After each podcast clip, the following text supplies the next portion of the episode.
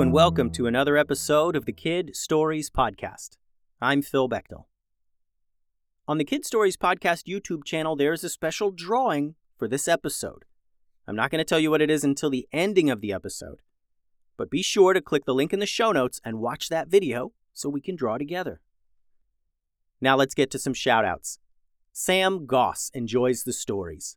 Sam, I think if you were a character in the stories, you would be a dream ninja that would enter people's dreams and nightmares. Thanks for listening, Sam. Owen from Minnesota drew a great gloop soldier. Awesome work there, Owen. I think if you were a character in the stories, you would be the director of a traveling circus who went from town to town entertaining the countryside with a multitude of circus acts. Thanks for listening, Owen. And Orla and Bran from Ohope, New Zealand, like the podcast. Kia ora, Orla and Bran. I love your drawings. I think if you two were characters in the stories, you would be the ninja police of Beechwood Beach, and you would patrol the beach to keep it safe. Today's episode is titled Southern Swamps Treasure Hunt, Part 4. I want to again thank Kai for his awesome story ideas. Thanks for helping to make this series so great, Kai. Master Momo, Tim, and Ray explored the forested area around the waterfall. While the ninjas had done a bit of underground fighting and exploring in their time, this underground waterfall was completely unique, and they had never seen anything like it before. The water flowed from an opening in the ceiling. This also allowed sunlight in, meaning that plants could flourish, and it created an amazing little underground forest. So, do you think there's going to be a pile of treasure just laying around somewhere here in this forest? Tim asked Momo. No idea, Tim, said Momo. But Kai's right. We went through all the trouble to get down here. We might as well make sure the treasure isn't here before we leave. Meanwhile, Kai was beginning to get frustrated. He didn't want to come all this way for nothing. But this underground waterfall seemed like a dead end. They had explored all the other rooms and spaces down here, and they were no closer to the treasure. He looked behind trees and among piles of stones. The water from the waterfall collected in a pool before continuing down as the river. Kai searched all around the banks of this pool of water. It was shallow enough for him to step in and walk around, and he did, thinking maybe it was buried or sunk. But he found nothing, and Momo and the ninjas found nothing. After a few hours of looking, they rested on some large rocks near the pool of water. Before they could begin discussing their next steps, they heard voices talking and footsteps echo above the sound of the waterfall. Kai and the ninjas spread out and revealed their weapons, ready for anything. Their weapons were not needed, however, as Bulis, Tatiana, and Navy came walking and chatting on the sidewalk along the river. Wow, this place is incredible, said Bulis. You guys find the treasure? Not yet, said Kai. It might be here, or, or, or maybe we missed it. Or maybe it's not here at all. How did you find us? We ran into some tree beasts that, surprisingly, did not want to smash us into bits, said Tatiana. They even showed us the way down here. Did you happen to run into any of those croc monsters on your way in? asked Momo. Croc monsters? asked Bulis. No, no croc monsters, thank goodness. That doesn't sound fun. What are croc monsters? Before anyone answered, the water down by the river began to swirl and slosh. Uh oh, I think you're about to find out, Momo said. Kai grabbed Navy and set her down near a tree away from the river. Stay here, Navy, he said, and he spun and ran back to the ninjas. The river water roiled now like it was boiling, and crocodiles burst forth, just like before. Also, some crocs came running down the sidewalk next to the river. They had probably been following Bulis, Tatiana, and Navy, and were waiting for them to reach the waterfall room where everyone would be trapped. The crocodiles running down the sidewalk were carrying something. It was difficult to make out in the seconds before they all met in battle, but Kai swore the croc monsters were carrying. Cave spiders! Kai yelled once he realized what they were. At that very moment, the croc monsters all threw the cave spiders at the ninjas.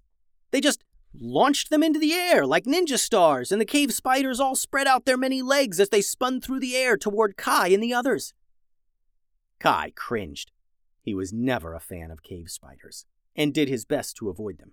And even after years of adventuring, he had never had multiple cave spiders come flying at him like this.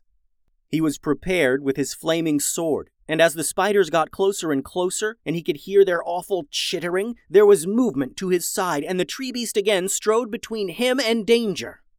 The tree beast used its branches and grabbed some cave spiders right out of the air. Kai figured the tree beast would throw them into the water or fling them against the wall, but instead, the cave spider leaned its trunk back far to open its mouth as wide as it could, and its branches flicked the cave spiders into its mouth. The tree beast was eating the cave spiders. Gross! yelled Tim. And even in the heat of battle, it was hard to ignore that watching this tree beast eat cave spiders was nasty. As much as it grossed him out, Kai saw how to use this to their benefit. He ran up to a cave spider that had landed among them and kicked it up into the air toward the tree beast. The tree beast leaped into the air and caught the cave spider in its mouth, crunching it with its razor sharp wooden teeth. Ew, uh, said Ray. Circle of life, said Kai. The crocodile monsters rushed at the ninjas, and they fought off their attacks, with the croc's sharp claws clanging off the ninjas' swords. Kai continued feeding the attacking cave spiders to the tree beast, all the while keeping an eye on Navy. She was oblivious to the action around her as she tried to climb a nearby tree. He and the ninjas made quick work of the crocodiles, fighting them back into the river as they made their escape.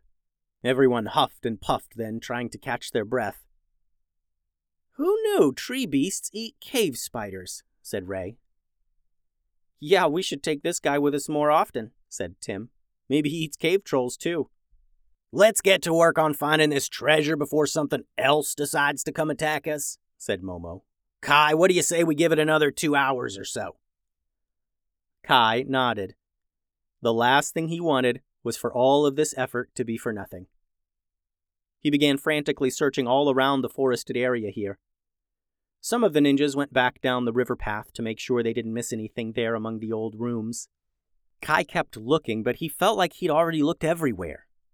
He turned back and considered looking again among the underground rooms. He wondered if he maybe missed something back there. All those places flashed in his mind, and he remembered the waterfalls painted on the large wall murals, and he remembered the decorative waterfalls carved into the ancient furniture, and he remembered the waterfall statues that stood in many of the underground homes and living spaces down here. The waterfall, he whispered. Kai then waded out into the pool, where the water crashed down from above. Navy noticed Kai wading into the water and thought that looked like fun, there were parts where the water wasn't deep at all, only as deep as a puddle. Navy splashed in the water, while Kai walked right into the waterfall, disappearing behind it. Did Kai just walk through the waterfall? Is he okay? Momo asked the ninjas standing around him. The others approached the waterfall pool, and Bulis stood near Navy to keep an eye on her. I found it! The treasure's behind the waterfall! Kai yelled through the sound of crashing water. The people who lived here centuries ago must have considered the waterfall to be very important to their way of life. That's why they created so many images of it. It made so much sense that that's where they would store their most valuable items. Tim and Ray followed Kai through the waterfall, and together they pulled the heavy chest out onto dry ground. Kai picked the lock and flipped the lid and everyone stood around, marveling at all the amazing artifacts, gemstones, and gold within. Meanwhile, Navy continued splashing and playing, as toddlers do. She sat right down in the shallow water, and soon she decided to drink some of it, as toddlers do. Bulis noticed and called, Oh, no, Navy, don't drink that water. Here, drink this.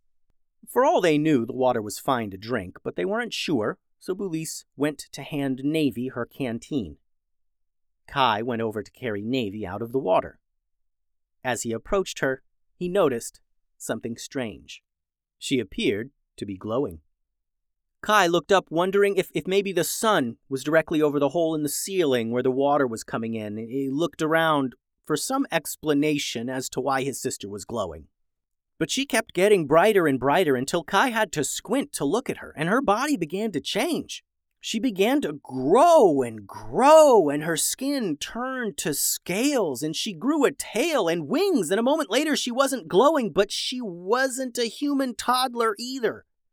She was a white dragon, so tall that her head reached the ceiling here. And little Navy, now big Navy, looked all around at her new dragon body curiously.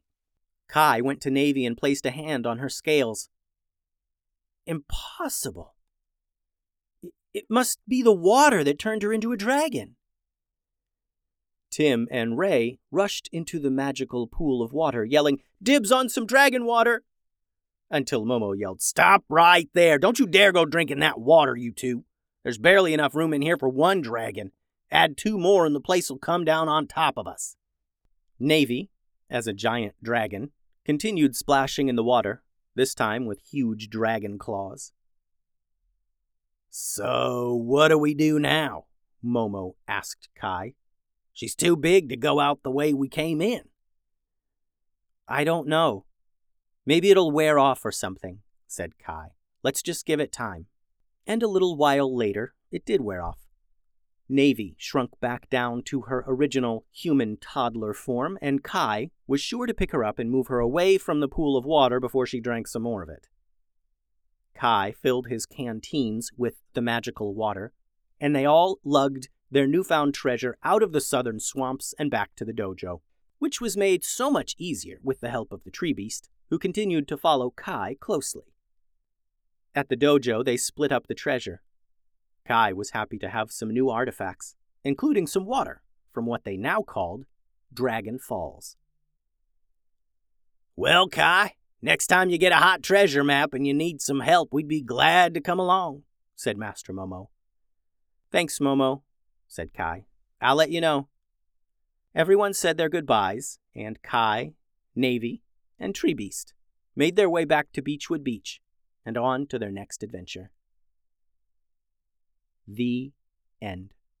On the Kid Stories Podcast YouTube channel, there is a drawing video where we draw some of the magical artifacts that were in the treasure chest behind the waterfall.